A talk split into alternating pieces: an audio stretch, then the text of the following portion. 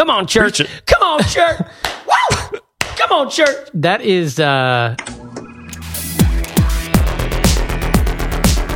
Hello and welcome to the Fizzle Show.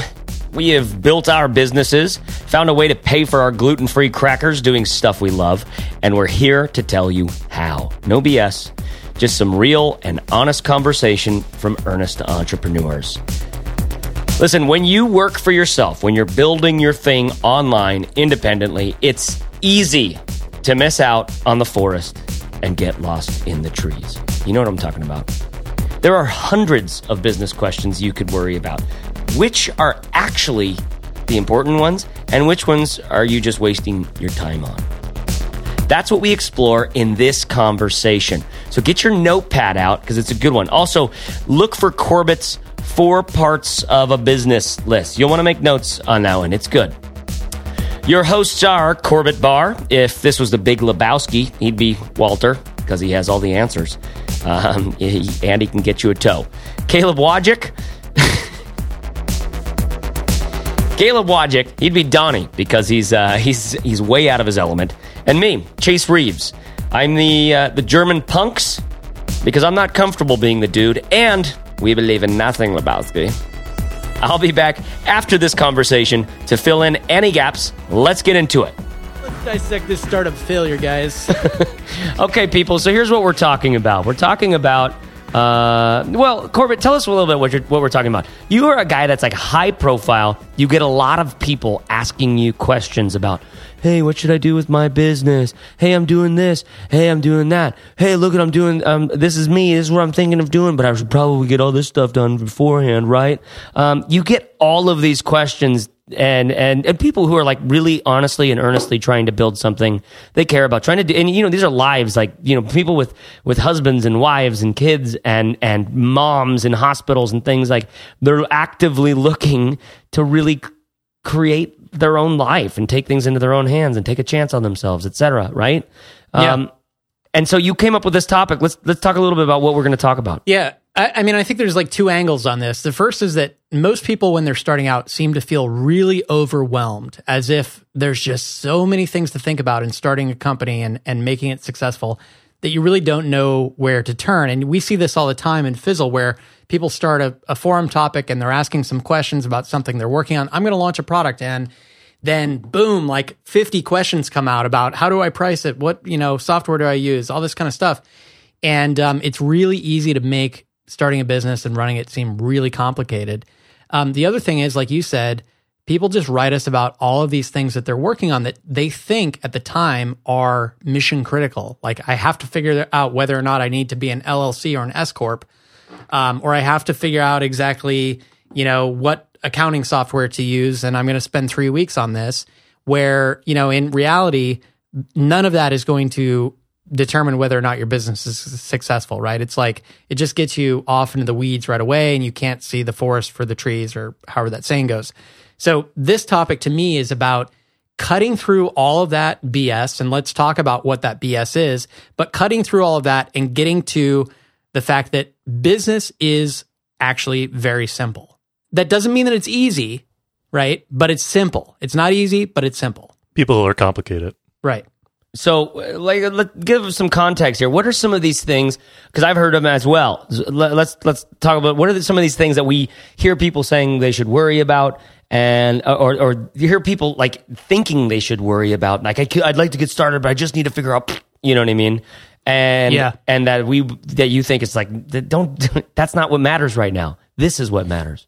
Totally. I think it's, I mean, there's a lot of them, right? And there's a couple of ways to look at it. One is, I think a lot of times these are ways for people to kind of play around with things without actually having to take any action. It's kind of like, you know, they're going through the motions and distracting themselves from doing what really matters, which is what we're going to get to in a minute. But it's really easy to spend a lot of time thinking about, well, how am I going to hire people, and what should I be outsourcing, and how am I going to use SEO to really build, you know, the right traffic to my website, and all this kind of stuff, right? And the legal stuff, the financial stuff, worrying about advertising, worrying about raising money, design stuff, spending like months worrying about technology and things like that. Yeah, button color and conversion and headlines and things.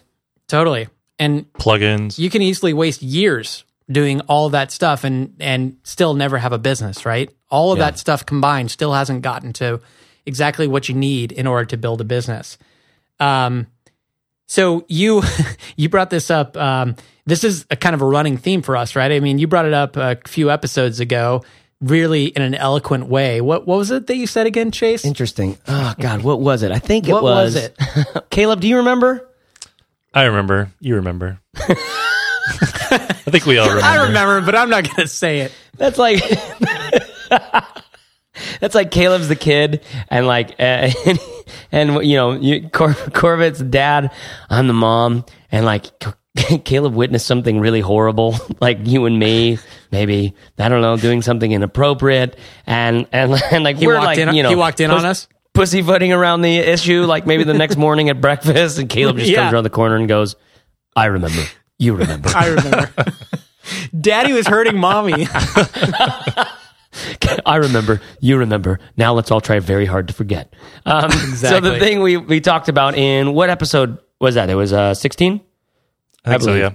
The episode where we talked about what we wish we would have known before we started out is one of my 2 points was this concept of value. And simply put, I said, make something useful for someone's butthole. Or just even simpler than that, make something for someone's butthole. Exactly. And solve the hemorrhoid problem. Solve the hemorrhoid problem being the and I love that, you know, Corbett said, hey, whenever you tell that story, make sure you leave out any context. So people are just like, what do you mean? But the context there is that in all these old copywriting training things, they always used medical examples all the time. So like for hemorrhoids, like if you're selling a hemorrhoid cream, you know what the pain is. And what the desire is of the target market. It's a physical pain, yeah. So when you look in a medical perspective, you can see very clearly what the pain is. There's no arguing about that. You know what I mean? Right. Some might call it a burning, some might call it an itching, but we're talking about the same thing, you know? And so what I love about that is it clears up all of the fog and it just says, hey, make something to solve someone's problem, you know? But that's just simply not as eloquent as... eloquent is a combination of eloquent and elegant, just so you know. Sure. That's not as elegant as make something for someone's butthole. Here's another way to say it, and I think this guy is going to come up a few times, Paul Graham. We're probably going to talk about him a few times because he seems to put it best. Their motto at Y Combinator, we've talked about him a number of times before, their motto is basically make something that people want. Yeah. And he said, I just read a really great interview from him today. I sent you guys an email about it, but he said that most of the time startups fail for the same reasons that restaurants do. Their food is bad, right? Mm. So basically startups fail because they make something that people don't want, just like restaurants fail because they make food that nobody wants to eat. Yep, absolutely. No, this is good. Now let's tie this into the to the context here of what we were talking about. People wasting time, wasting resources, worrying about stuff that doesn't matter. You mean like, so restaurants worrying about, you know, what their menu looks like and their sign out front and what their hostesses wear and things like that, Corbett, instead of focusing on the food?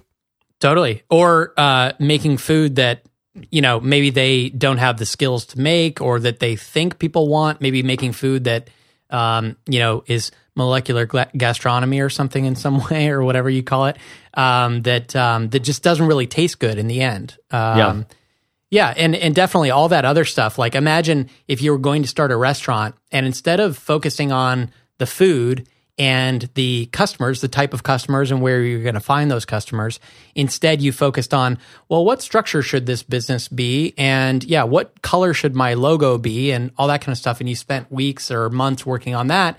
And eventually you either ran out of steam or ran out of money or whatever the case may be and never got the restaurant off the ground to begin with. I like it. Okay, so what we've talked about here is, or what we're setting up here is, there's so many people focus and worry and waste about stuff that doesn't matter. Should I be an S Corp or an LLC or a sole proprietor? We'll figure it out later. For right now, let's just get to work. Should I do a logo on 99designs, or should I like hire a really good designer to make my logo? Well, figure that out later. For now, just get back to work. Should I use WordPress or Squarespace, or hand roll my own, learn how to do CSS and HTML? Well, why don't you figure that out later and just get to work, right? The question now we should jump into is, okay, what is the work? What is the work? And I think we've sort of hit that, in that you got to make something useful for someone's butthole, all right? You got to solve someone's problem. You got to, I love that quote. Tasty food. People, businesses, startups fail because just like for the same reasons that restaurants fail, they're not making good food. And so I have a question, Corbett. Was there a time when you made this, when it became clear that your food wasn't good and you needed to work on the actual core problem-solving, solution-making of your business? Yeah, definitely. I mean, in my previous startup, before this life that I'm leading now, we made email software, basically email that would help people prioritize messages that were coming to them. And it, on its face, that software wasn't interesting or useful enough to really accumulate a lot of users. We ended up having to resort to a lot of marketing trickery. This is a red flag to me. Like, if you have to resort to a lot of marketing tactics and trickery to get people to use your software, it's probably not useful enough, and you're going to eventually kind of burn out on that. You'll run out of that runway, and you'll end up with angry customers and things like that. And what exactly do you mean by trickery? Well, anything that's top heavy in tactics. You know what I mean? If you want to start a business so you think you should learn about copywriting and sales, that's probably the wrong way of going about it, because what you're doing is you're dressing up the menu without even thinking about what your side salad's going to look like. You know what I mean? Right. And what's going to be in your entrees section. No, and this is really interesting, and this is a conversation I have all the time with Leo Babauta from Zen Habits, who's a good friend of mine, and he has built this incredible business with very little marketing. He's very much focus on the food and forget about the advertising kind of guy. Yeah. And it's worked for him. And you often wonder, like, is that why his audience is so massive? Because he does very little direct marketing and pitching to his audience. He really just focuses on the content, the steak instead of the sizzle, to use another analogy, right? Ooh. And I kind of go back and forth on this. I think that, I think there are some products that you can create that are useful, but that you do have to learn how to find the audience and tell the audience about it, sort of, lead the horse to water, to that sort of thing. It's great and really incredible and lucky if you come up with a product that is so useful that people just beat a path to your door and you really don't have to advertise. You know what I mean? That's the goal. I think that's what we all look for. We just want to create something that's so magically useful that you really don't have to go out and do any marketing at all. But I think the reality is that most of us create something that's pretty useful, but that's going to be helped with a little bit of, working to build an audience and to market to them and find them, that sort of stuff. What you don't want to be in the situation is where you're marketing heavy and really substance light on the product. Yeah, I have two things here. Okay, first of all, back to I think there's something in human nature, and you kind of got to this in the sense of like people just like kind of playing around with the idea of having a business. You know what I mean? Without actually jumping into the frying pan, they're just sort of like, maybe I should like add some olive oil and like saute. Oh yeah, maybe we'll just like put some onions in there and just like saute that for a while. Just talking about it without doing anything. Yeah, and versus the people who are really putting their ass on the fire. I think there's something in human nature. I noticed it in myself, like maybe it's just a kind of person, I don't know, but I had to read a book about running shoes before starting to run. You know what I mean? Yeah. When clearly the thing that I really needed was to just start running. Right. Later on, I'll go get some new running shoes but at the same time, So there's two models, and I really subscribe to the first, which is like, you know what, screw all of the learning you think you need to do, the things you need to have set up, all of this stuff about the work that you need to do. Just focus on the actual work you need to do, which is finding the interesting problem to solve, finding what that problem actually is, and figuring out the best possible solution for that problem. Just get to work. You're not going to have the right solution for another 2-3 years, right, but you have to start doing the stuff now, right? But then there's the other thing, like going to the gym, in some ways, or running. Sometimes I need that costume before I go in there. Like I need the right. I for some reason I really geeked out on. You need the wine colored hair, the Johnny Resnick colored hair. Iris is a great song. Before don't start this early in the episode, Chase. Did you ever listen to that episode, Corbett, when he put the song into the... Yeah. Yes, that was hilarious. But Chase, I know exactly what we were talking about. I just started reading Starting Strength, the lifting book, last night. And you'll be that will make you want to lift more, right? Right. Yeah. And so today, I mean, I'm going to be traveling for about the next 2 months. Today I went to the gym, signed up, and I'm like, freeze my account for 2 months. I'll be back. but I needed a gym that had barbells, because where I work out now just has dumbbells and stuff like that. So, oh God, by the way, that's just, I mean, that's so stressful to me, or it's so, I hate that. You know, you go to a 24-hour fitness or a YMCA, and luckily the YMCA I do, but anyways, regardless. But don't you guys finding a gym? Go ahead. Sorry, keep going. I was going to go on a very personal rant, but no, that's fine. We can stay on topic. I don't want your personal rant right now. Keep it out of here. But don't you guys, like, you start reading the book, and don't you kind of get so excited that you have to put the book down and go do the thing while you're in the middle of reading it, kind of? In some ways, I really like this song. Hold on, I got to stop, and I need to go dye my hair red, add some highlights. I got to go shopping Nordstrom, get some Kenneth Cole gear. Yeah. But, I think there's two, and in some ways that's... I don't know. I wonder about how some people are coming to entrepreneurial tendencies. I think in some ways the pervasiveness of entrepreneurialism in our culture, the fact that we know of a guy's name like Steve Jobs or of Jack Dorsey or of Elon Musk, or you know what I mean? The fact that entrepreneurs are playing such a big role in our society. Yeah.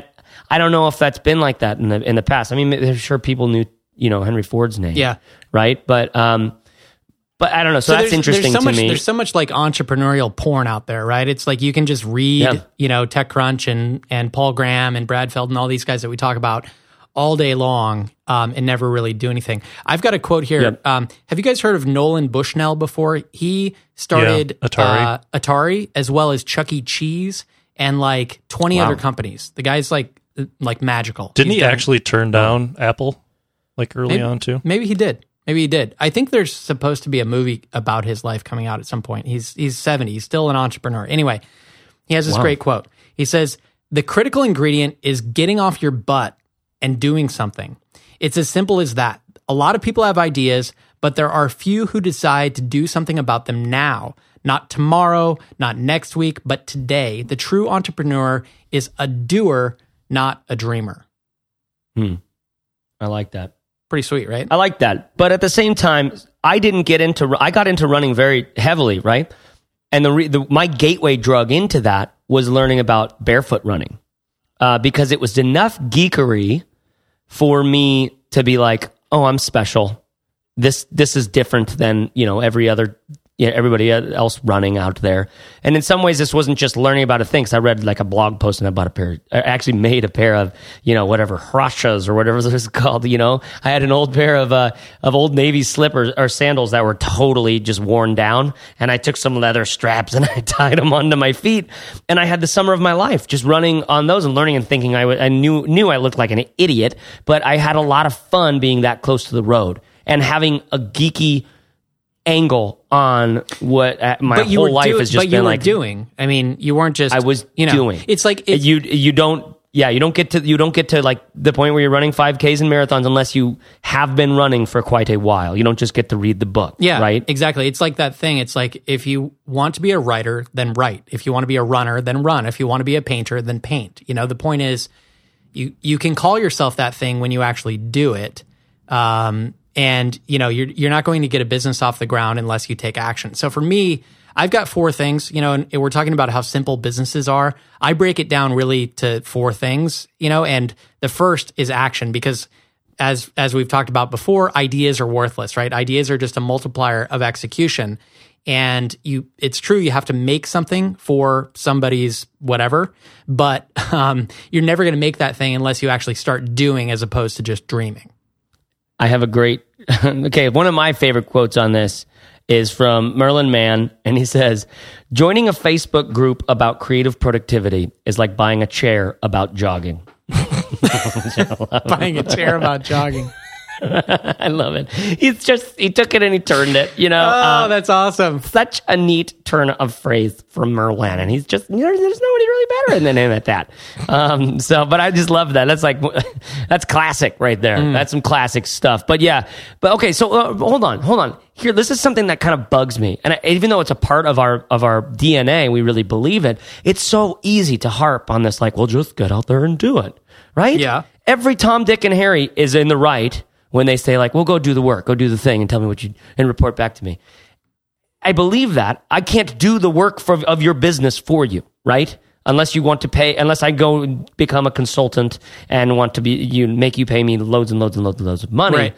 But that's not what we're trying to do here. And besides, you're going to come up with a different business idea and a different solution to that problem than I will. And what matters is that I think we're looking at business from more of a holistic lifestyle perspective, because it's not just about making the money. It's about like making the money and staying married and generally being pleased with yourself instead of, hating and loathing yourself at 65, for all the time you wasted or all the ways you screwed over people or whatever, right? But it's so easy. I see everybody doling out that advice. And it's true. But is there not, at the same time, it's like not helpful. It can get to a point where it's not helpful. Kind of. Because there are real like there are real pieces of unknowledge that can hold me back from doing that. And that those things that I don't know, those are pretty easily solved by a guy like you, Corbett, who I bring my business idea and say, well, yeah. And you can just say, shut up. Go choose a domain, set up Squarespace on it. I'll give you 5 days to do that and have your first, have a picture of you and an about page up. Then let's talk about... So it's not about doing the work, it's about choosing which thing to do. Is that what you're saying? How do you mean? Like you're saying do the work is good advice for everyone, but there's not really a rebuttal. So the rebuttal is really like, well, I'm working, but I don't know if I'm working on the right thing. Yeah, in some ways it is that. Like that's what our episode number 16 about, what I wish I would have known before I got started is really about. Like, hey, we ended up doing the stuff and we wasted, we went on down this long trail to do it. Isn't the point though that like, because we just did the work and just kept moving forward, that it didn't matter if we didn't know those things because eventually we got through them. Because we did the work. If you didn't do the work, then all that stuff that you don't know, you're never going to end up knowing it because you don't go through the process, right? Yeah. No, I think you're totally right.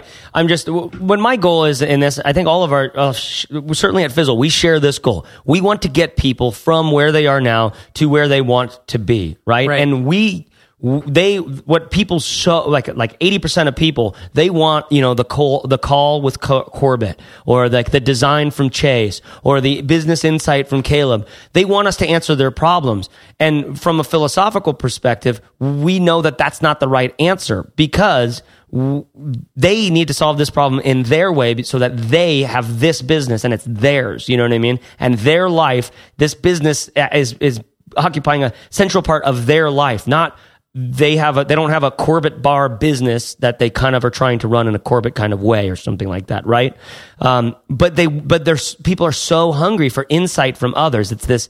I'm sure we could find 100 quotes about people waiting for to get permission, right? I'm sure if you did Seth Godin waiting for permission right. Google search, right? You'd find one of his brilliant. Books has I know the there word is permission one. In the title, so there you go. Right yeah, there. there you go. But. But that is a real big problem. Like I want to tell people to just do to get over that sense of I have to wait for permission from someone. I also want to tell them to just do to get them to the point that Steve Jobs got to at an interview he did. It was sort of like I think it was like pretty early on after he came back to Apple from Next. And he has these series of interviews of him in this. He looks really cultish. He's kind of always looked cultish. He really has always looked cultish. But a denim button-up shirt, and he's talking. He has this really great bit about there are no rules. Every rule that that someone could quote to you is made up by someone who made that up at the time when there wasn't that rule before. Right. It was made up by a human. Right. You know, and once you do enough to realize that the rules are all pliable and soft and aren't actually pillars of truth, that we can, there's new ways through all of this totally. That haven't even been explored yet. Now it's art. Now you get to, and it's not about, you know, what does Steve Jobs think of me? What does Elon Musk think of me? What does Corbett Barr think of me? What does Merlin Mann think of me? Like, I have to kind of get myself to the point where it's like, okay, it's not about that. It's about seeing the problem, the entrepreneur who's scared, who's afraid, who has a great amount of potential. In 4 years, they will be the person who is building a business that they care about and supporting their family through it. But right now, they're like a deer in the headlight. They don't know what to do. They have the stuff in them though, right? This is the problem to me. This is the problem we're solving in Fizzle, right? This is my whole life I'm giving to this problem. I'm throwing my body at that. Now we can say, I don't have the exact, answer besides, first of all, there's no rules. Second of all, you have to just get going. Third of all, look at it in terms of this problem solution, make something for someone's whole perspective. I feel like maybe that's a pretty magic trifecta between those three things. Yeah. Yeah, I think so. I mean, I think you kind of just talked yourself. Yeah, you kind of just talked yourself around from being like, yep. No, you shouldn't just take action to, yeah, basically you just have to take action. Well, I did. What I was looking for though is what I was getting at is there really are some pieces of either whether it's misinformation or just a dumb sort of not expectation you make as of you and me assumptions. There are dumb assumptions that people come to us with that we do need to be careful to make sure we unwire those. It's one thing to say, hey, go do that. And then, I don't know. There's consequences here. You know what I mean? We say, hey, go do your thing. And then next thing you know, they're in jail because their thing was not a legal thing or whatever, right? We don't. And you're like, well, why did you do that? Exactly. Yeah, we told you to take action, not to do something stupid. Exactly. But and that isn't anybody's responsibility besides the person doing the thing. Right. But I don't know. You see what I'm getting at? This is like you're one of the guys that remember back from I don't know earlier episodes. You can probably tell me exactly which ones involving Steven Pressfield in his underwear smoking a cigarette. Don't work too hard, kid. Right. But the thing is, like Steven Pressfield, if you read The War of Art, it's all about this resistance that we all have to actually doing the work, right? Because there's all this stuff that goes on. Have you heard the Ira Glass quote? Oh, this would be so great to just play. I wonder if we could just play the whole thing. Ira Glass talking about your creative taste and... Yeah. How far you start from being able to actually create something that is up to your good taste. Because we spend so much time, growing up and consuming media of different kinds. And then when you sit down and start to think about creating that sort of thing, like if you want to be a filmmaker or you want to be a blogger or you want to create a startup, it's like you're thinking like, oh, I love Instagram or Dropbox or whatever as a startup. You think about that. But your ability is so far from that when you actually start doing the work or start thinking about doing the work, it's really disheartening to realize that you're going to create shit for a while, right? You're going to create just crap that you don't think is good enough for a long time. And the only way to get to creating that thing that's really good is to go through that long period of trial and error and learning and whatever. Some people get lucky, or some people are born with like just an amazing skill set or something, and they're able to do something pretty amazing out of the gate.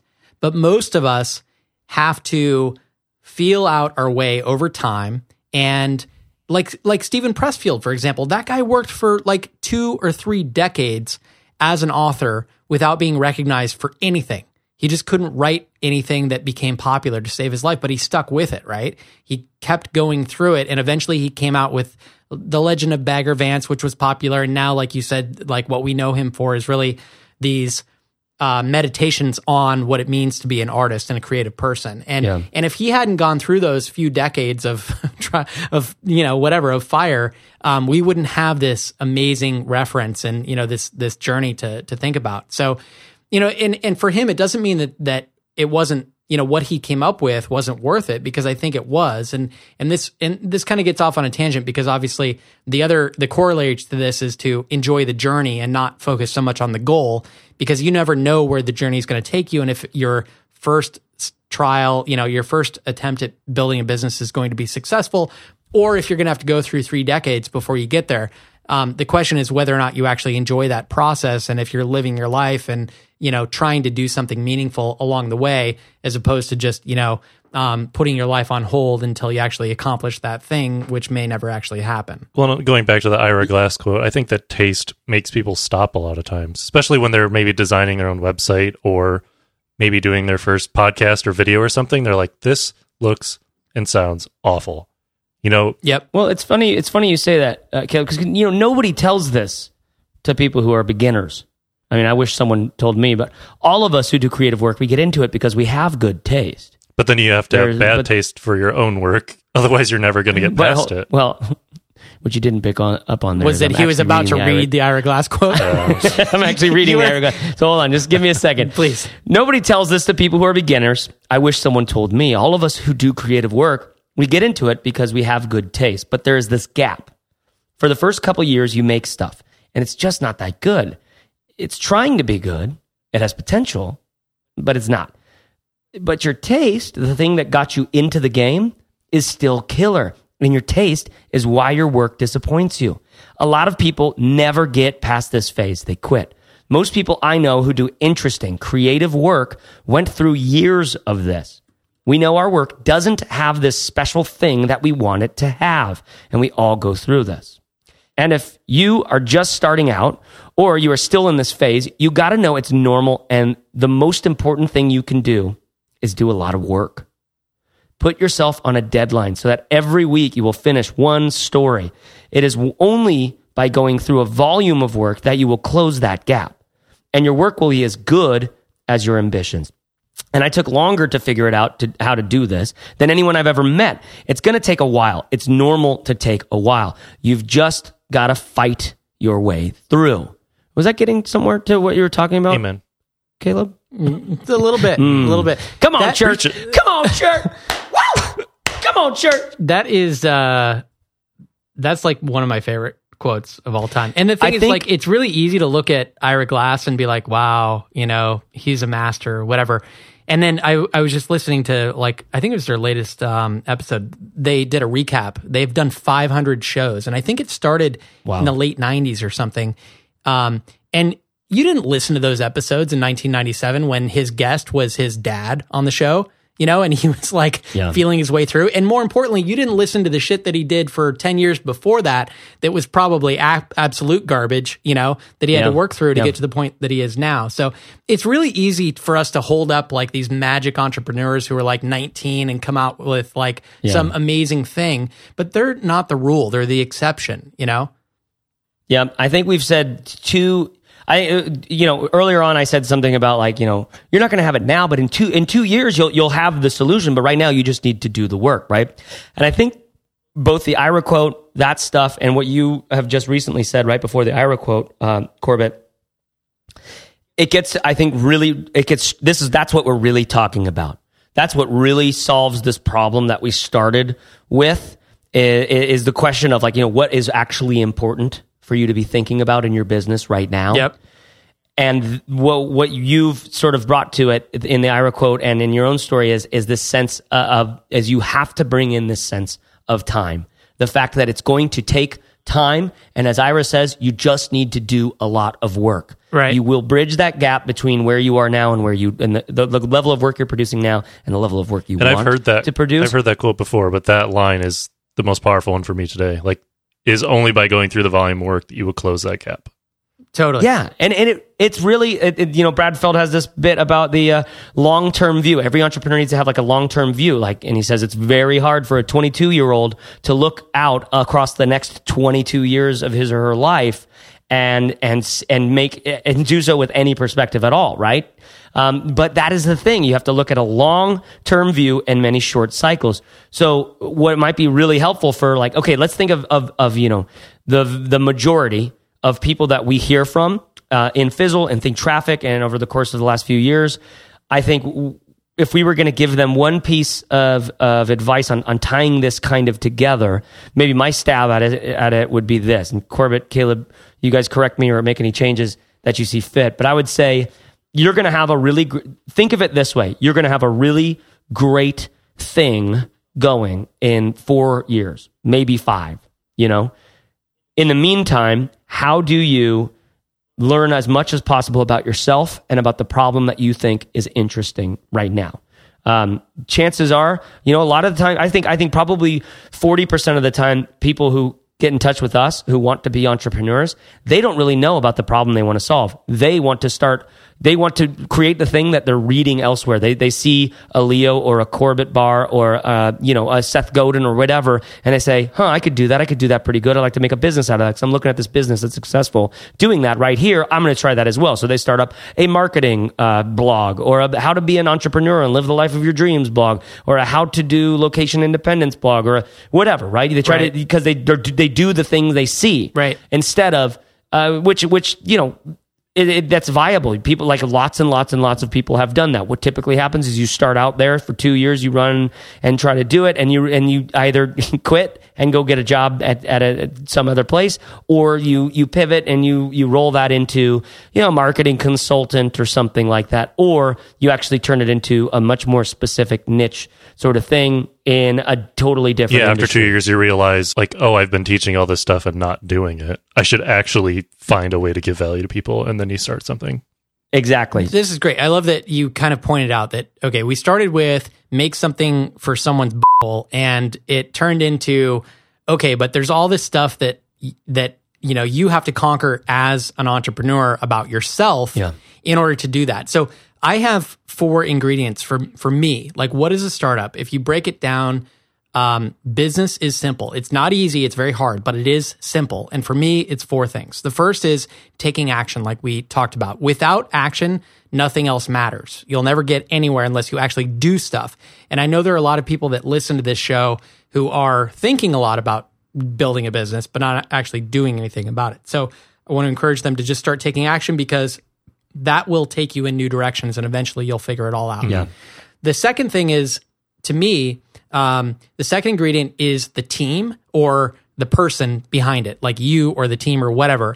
And that gets to the Ira Glass quote, okay? Action is a big component of it, but also you just have to realize that you are the bottleneck in a lot of cases, because you don't have the skills, the experience, the mindset, all of that kind of stuff to actually make the startup successful. So even though maybe you start taking action, it's really easy to get, you know, stuck at a roadblock or just to quit or whatever. So the inner game, the mental roller coaster, the emotional roller coaster that you'll be on as an entrepreneur, is the kind of thing that can really throw most people off, that will throw most people off.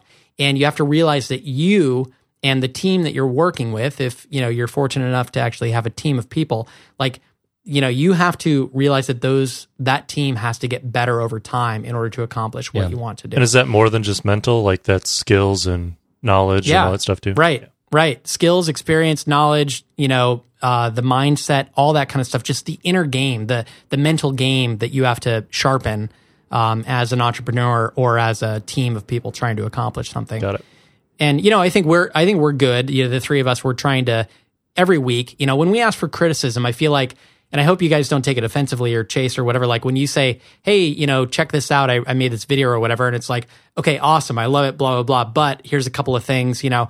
I really love it when you guys have actual critical feedback. I think that's always an opportunity to grow, and we're trying to do that, and we realize we're not, you know, we have the same problem, you know, that Ira Glass was describing. There are things that I wish we could create that we're not capable of yet, and I hope that we'll get there at some point, but it's just a journey that we're on, and I have to remind myself to actually just enjoy this process as we go along it. I'm enjoying it. Okay, so all right, that's 1 and 2. So 1 is taking action. 2 is the team or person behind it. Exactly. Okay, so that's the first half, really. The second half is about this third ingredient is making something that people want. So you have to, this is the idea, right? The business idea, which is, I see an opportunity. This is f***ed in the world, and I can do it better. So I'm going to work on that, right? Yeah. So making something that people want. And like you were saying, Chase, like some people, they start out making something that people want, obviously, like, okay, I know that people want to be an entrepreneur and travel around the world, so I'm going to start a blog about, you know, being an entrepreneur and traveling around the world. Well, people do want that thing, but they don't want that thing in the way that you are accomplishing it. You know what I mean? Yeah. Like, yes, you jumped into an arena that needs to be solved, but other people are solving it better than you can do. It doesn't mean that you're not going to get there, but you just have to realize that the competition will be eating your lunch for a period of years until you get better. So a lot of times it's easier to jump into a place where you can compete, you know, on a more even footing right away, something that you already have domain expertise in, or something that that other people aren't already solving in a good way. So number 3. Yeah, and a good example of that is the difference between making a product, I hate that word, product, God. By the way, I've been realizing, like, everything that we make and everything that most of the people we teach is making, they're educational tools, aren't they? Yeah. We call them, some people call them info products or whatever, but it's training. It's professional training in some kind of thing. And I'm wondering if there's any way to do it that isn't professional training. I mean, because even like Steve Cam of Nerd Fitness, he's selling, he has this massive thing, massive, huge bunches of people, but what he sells is the fitness guides and the training. And he does have some gear, some, you know, shirts and hats, because it's like a total, it's a thing to be a part of that. Yeah. That community. But, and then, you know, Brett Kelly, Evernote Essentials, like, it's training on how to use Evernote, you know, Fizzle. It's training on how to create a business that you care about. Right. You know, is everything that we're really talking about just educational tools? For the most part. I mean, some people that listen to this and some fizzlers are creating software and other things like that, tools, you know, and some people are creating services. But for the most part, I mean, I think in almost all cases, they are intangible things. But that's the biggest part of our economy now, right? Intangible stuff like services, entertainment, training, learning, you know, experiences, because we've just evolved as a society to the point where that's like a massive part of our economy now. And there's a ton of people working and creating good livings for themselves by providing entertainment and information. I prefer to call it edutainment, if you will. Well, that's because you're a media playing the Oregon Trail when you're in school. Exactly. So a good example of this would be like the difference between making an educational training on Photoshop versus making educational training on how to use Photoshop layers effectively. All right. What I just did was I went from creating a massive, you know, like, oh, I gotta be real smart and professional about how I train someone and how to use Photoshop, to making a very specific, very poignant sort of, and I don't think I know what that word poignant means. I think it really actually means sort of sympathetic, like sorrowful. Does it? Maybe. Hold on. Poignant? No, it means like... Poignant. It means like, yes, like... I thought it meant like a sort of... like evoking sharp. A keen sense of sadness or regret. See? Ah, God. Anyways, what I meant to say is something that really tightly addresses a very specific problem with a very, you know, definitive beginning, middle, and end. That's, as you said, Corbett, within your realm of expertise. Yeah, I feel like at some point we're gonna stop podcasting. We're just gonna tell people to go listen to Brad Feld and Paul Graham. We're just going to be like, all right, they have, who are we kidding? Like Steven Pressfield and Paul Graham. Go listen to them. They have the answers. Exactly. But what I was going to say is Paul Graham likes to say that it's really difficult to do good and big at the same time. You really can't do both. So most people choose to do good on a small scale and then try to grow it, as opposed to doing big on a bad scale and then trying to improve it, make it better. You know what I mean? So, you know, you could easily be like the world's expert at using Photoshop layers really well, whereas just being the world's expert on Photoshop in general, it's impossible, you know? Yeah, totally. So that just being an example of making something people want that's within your realm of expertise, and that makes sense of this idea of time, right? That you start there and then you grow it to be bigger and bigger and bigger. And like, remember that Facebook was started in one single solitary campus. Only the people who were on Harvard's campus had access to it, which means there were inside jokes you could use. You could communicate at a level of vernacular that would immediately communicate to someone about, Emerson Hall or whatever, and these buildings were, or these kinds of people were on campus or whatever, right? Yep. That makes your job infinitely easier. Totally. Because now you have handholds and like little, anyways, the point being, I think you can see the difference between making something that you can make right now, just like in the Finding Your Voice episodes, we say, what if instead you said only what you can say? Do the hard work of finding out what you actually can say instead of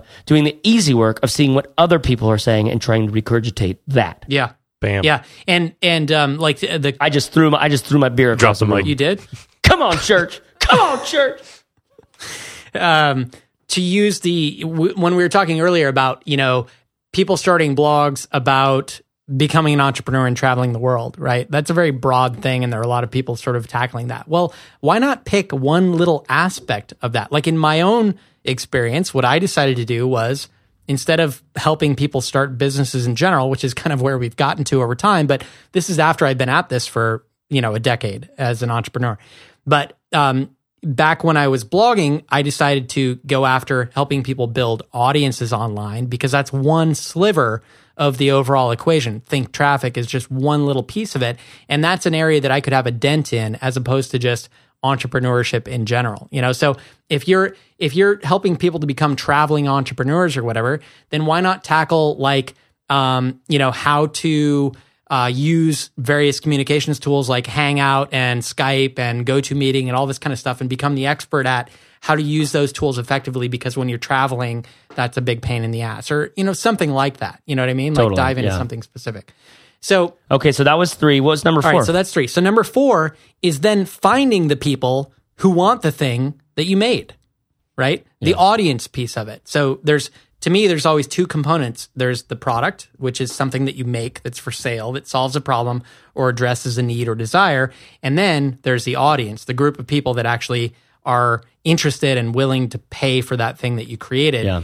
And again, the ideal scenario is like you put this thing out there, it's a cure for cancer, and no one, like if you plant that seed, like in one article, in one newspaper, immediately the entire world is going to hear about it because it's that novel.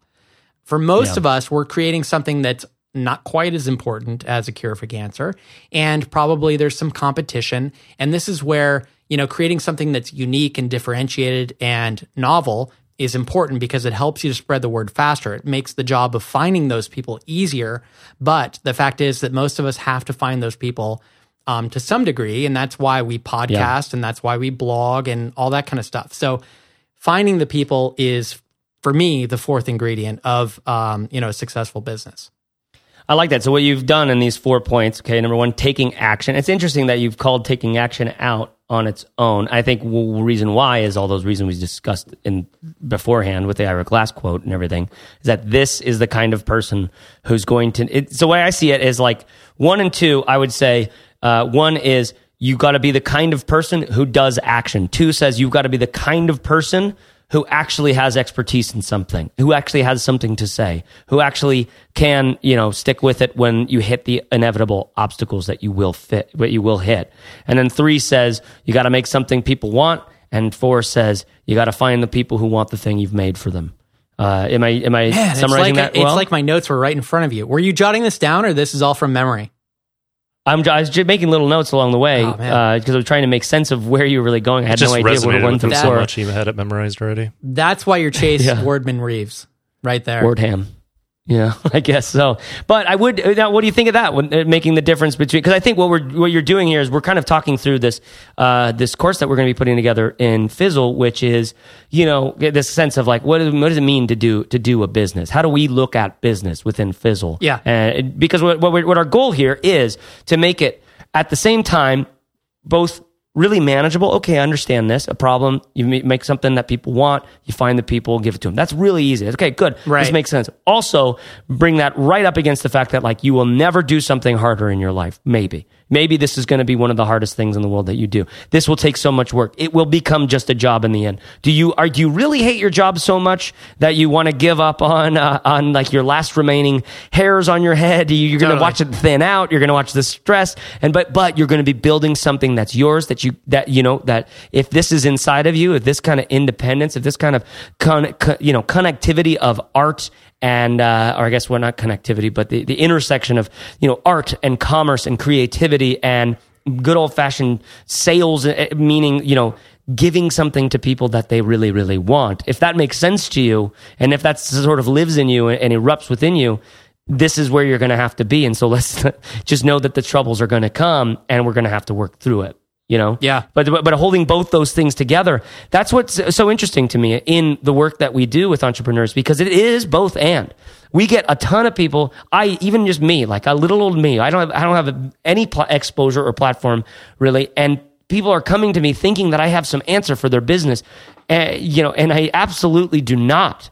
I do have some best practices that I've experienced on principally what it's like to be someone who does work. You know what I mean? Yep. Realizing what it's like to get in the seat every single day and realize, oh, I'm going to be really excited about this today and that tomorrow. And if I don't actually hold my ass to this thing, it's not going to get done, right? Yeah. And I've been there. I've been the one reaching out to people needing some help on a thing. But luckily, those people never gave me the help that I was looking for, because it forced me to, instead of talking about running shoes all day, actually go clock in 3 miles. You know what I mean? Yeah. Does that make sense? Yeah. And I, a lot of times I feel like the best advice that we give people is just anything that helps them take the next step, whatever that is. You know what I mean? It's like, you can't give them the advice that's going to get them from, point A to point Z. But hopefully you can just help them to get to point B and make the very next step for them, whatever that happens to be. We have the privilege of... Go ahead. No, go. I said that's what's so inspiring to me about when we do the founder stories, when we interview people and see how they got from A to Z, and realize that it started with a from A to B.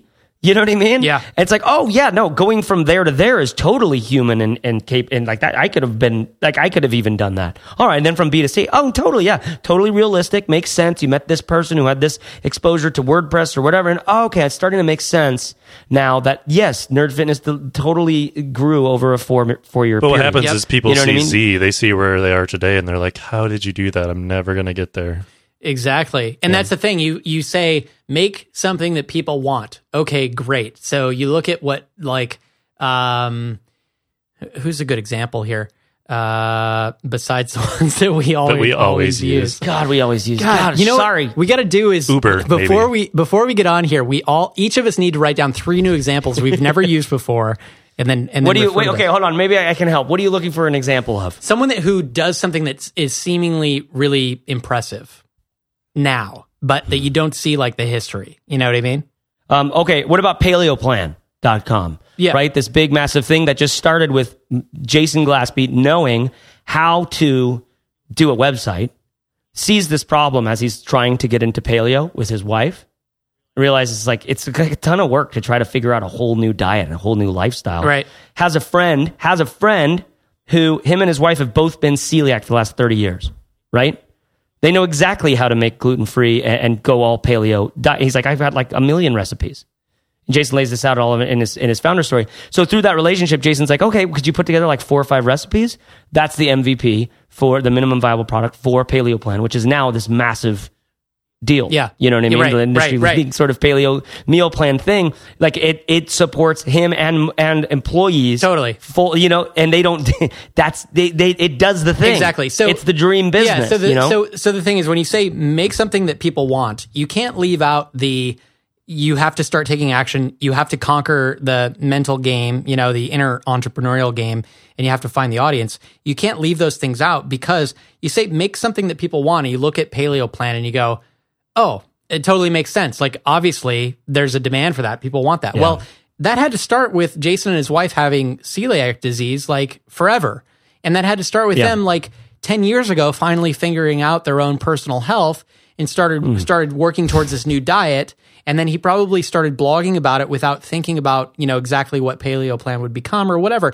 And it's just this whole decade-long process. So when entrepreneurs are looking for ideas and trying to make something that people want, I think they overlook that process of, okay, you're going to come up with an idea. Yeah. And like Ira Glass said, it's probably going to suck. And the question is, do you have enough humility to go through that period of suckage for 4 or 5 or 10 years or whatever it might be, or if you're lucky, 6 months or a year? Do you have enough humility to go through that publicly, to put something out there that's just not as good as you know that it should be for years until it does get good? That's good. I like. I mean, to me, that's an amazing piece of clarity. Just like, do you have enough humility to do this publicly? Yep. To fail publicly, to try it, and can you realize? Okay, all right, you ready? I've got a thing here. All right, I got a thing here that I can read, but you're not going to like it, Corbett. You're not going to like it at all, because it starts. You ready with this? Passion. Ready for this? If it sucks, I'm gonna start going, "Ah la la, I'm not listening, ah la la," like that in the middle of it. It starts with a quote from it's a Johnny Resnick quote on the creative process. No, okay, it starts with a quote from by John Galt. Do you know who that is, Corbett? He is the guy. Is he Republican or is he a really religious person? A little bit. He's the main character in Atlas Shrugged or the whatever. The Ayn Rand book, yes. Right? Yeah, I know you're no Ayn Rand fan. And I kind of believe in the everybody for themselves sort of thing. It's just human nature. Anyway, go ahead. Exactly. Continue. So let me see where this is. This is in a Brad Feld blog post from 2006, so a while ago. He says, in fact, he kind of changes this quote. The John Galt quote is, "It's not that I don't suffer. It's that I know the unimportance of suffering. I know that pain is to be fought and thrown aside, not to be accepted as part of one's soul and as a permanent scar across one's view of existence." All right. So Brad Feld takes this and he says, the suffering is truly unimportant. When you realize this, I'll put a link to this in the show notes, which will be at fizzleshow.co/19. That's right, Caleb? Yep. Okay, so he says, the suffering truly is unimportant. When you realize the suffering is unimportant, things change. I'm not quoting word for word here, but now I'm going to start quoting word for word. This is Brad Feld. "If you make a minor shift in Galt's statement, substituting failure for pain, you end up with this. I know that failure is to be fought and thrown aside, not to be accepted as part of one's soul and as a permanent scar across one's view of existence." And then back to Brad Feld saying, "Every entrepreneur should memorize this, remember it, and live it. Failure and suffering is part of the experience, but it shouldn't be part of your soul or a permanent scar across your view of existence." And to me, this gets to your point, Corbett, about the humility to fail out loud. Yes, I love it. I love it. Because it really, there's another, I won't read this out here. I was almost going to read this. I was kind of thinking I would read this whole thing out, but there's this thing called The Struggle, written by Ben Horowitz of Andreessen Horowitz. This blog post, we'll put it in the show notes as well. It's really good. It's talking about this moment, or what this looks like when you're in the middle of an idea that may or may not work, and you're kind of at this critical point where. Anyways, you'll have to read it. It's good. It's good because it gets to this struggle. It gets to the sense that, yes, this is insanely difficult. And what we are doing is holding up the other side of that, which is, yes, this is insanely simple. Solve something, make something that solves someone's problem. And what almost makes me want to do with 1 through 4 is add 2 more, or make it like make something in 60 days that's people want, right? Right. Then find the people who want that thing, spend 60 or 90 days getting them to the thing and seeing how they respond.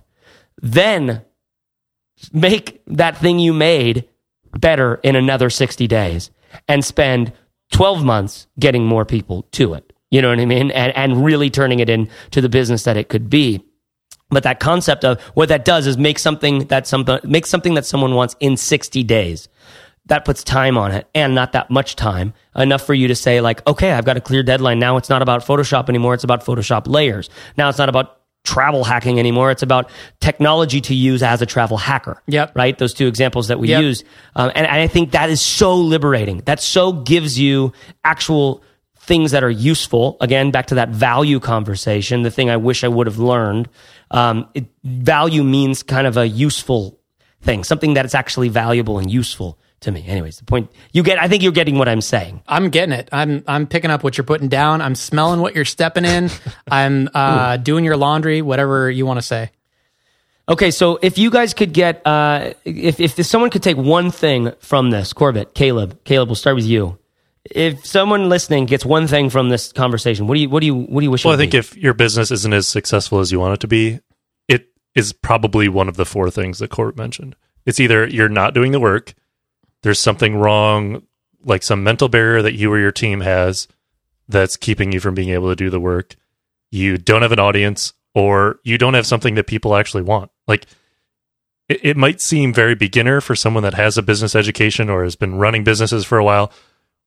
When you go back to basics, it really comes down to one of those four things, maybe multiple. And if it's multiple, maybe you need to be doing something completely different. Yeah, those four things are, it's kind of helpful to look at just the quadrants and be like, okay, where does your problem lie? You know? Yeah. I mean, you could write down all the problems you're having and do some sort of quadrant thing and write them all in each and then work through them all. Yeah. Corbett, what would you say? I'd say that you...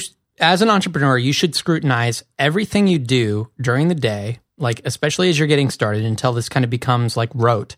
Scrutinize everything that you're thinking about doing and ask yourself, is this helping me get to a place where I know that I'm making something that people want and I know where they are and I'm actually doing the work to produce that thing? I like that. That's pretty good. Or as I typically say, that's interesting. That's funny. Interesting. I would, to me, it'd be the time thing. It would be the sense, it'd be, hey, if you can take a step back and 10 freaking breaths real quick, all right? 3 deep breaths and realize this is going to take you some time. Roll up your sleeves and don't try to do it overnight because you will not do good work and you will not be able to do that. And it, kind of to your point, Corbett, and I'll say this quote from the Ira Glass thing. If you're just starting out and you're still in this phase, you got to know it's normal. And the most important thing you can do is a lot of work. Put yourself on a deadline so that every week you'll finish your thing, finish something. Yep. Right? To me, that looking at it over the long, it's that course management thing I've talked about before. I can only ever hit my driver 200 yards. So why do I get disappointed when I hit it 200 yards, even though just because the hole's 500 yards? Totally. You know what I mean? Yep. Like I gotta realize I could, and so put yourself on that deadline of 200 yards and say, what does succeeding in this 200 yards look like? Do it. Then you take a breath. What did I learn about myself in this business over the course of those 200 yards? All right. So now let's keep heading towards the hole, and what's my approach look like from here? So anyways, a mix of doing lots of work and realizing it's going to take time. And I feel like realizing it's going to take time helps me to do more work, get it out the door quicker. You know what I mean? Failing publicly and out loud and getting used to that because it doesn't matter what people think of you. Anyways, now I'm ranting. It's okay. We like ranting. I have been Chase Wardman Reeves. I have been Corbett Barr. And I've been Caleb Wojcik. Oh, God, every single time you say it, I am so hungry for your middle name. Caleb, you have created so much. What is it? What was it? Elroy? What was your middle name? Elroy or something? Or no, don't even say it. It's what am I, a Jetson? So there you have it. As you work, as you make your to-do list, ask yourself, is this helping me get to a place where I know I'm making something people want? And am I actually doing the work to produce that thing? I like those words from Corbett. This is a great conversation. I want to know what you think, and here's how. Head to fizzleshow.co/19, all right? FIZZLE show.co/19, and leave a comment there, starting either with, this was amazing, or this sucked, or, Also, at fizzleshow.co/19. You will find links there to everything we mentioned in the show, including that killer Steve Jobs video. It's a minute and a half of You'll Never Be the Same Again. Oh, and if you haven't yet, you should definitely check out on Think Traffic the blog post that Corbett just published, the things he learned after publishing 500 blog posts. It's really good. If you like this, please leave us an honest rating in iTunes. It doesn't cost you much, and it means the world to us because it helps other hopeful entrepreneurs find this show. You've heard me say this before, people. Listen, I want to read you this awesome review from Maine Mama. This one just came in, hot off the presses. Hands down, she says, my favorite podcast ever. These guys are thoughtful, generous, insightful, and funny as hell. So while you may look a bit off in your headphones, sporadically snorting and spontaneously stopping to fumble with the replay button, it'll be totally worth it because you'll actually have more brain matter in the end. Proven fact. I love that. Thank you so much, Maine Mama. We don't know how this works. We just heard that reviews are important, and so we want to get into the ear holes of other people.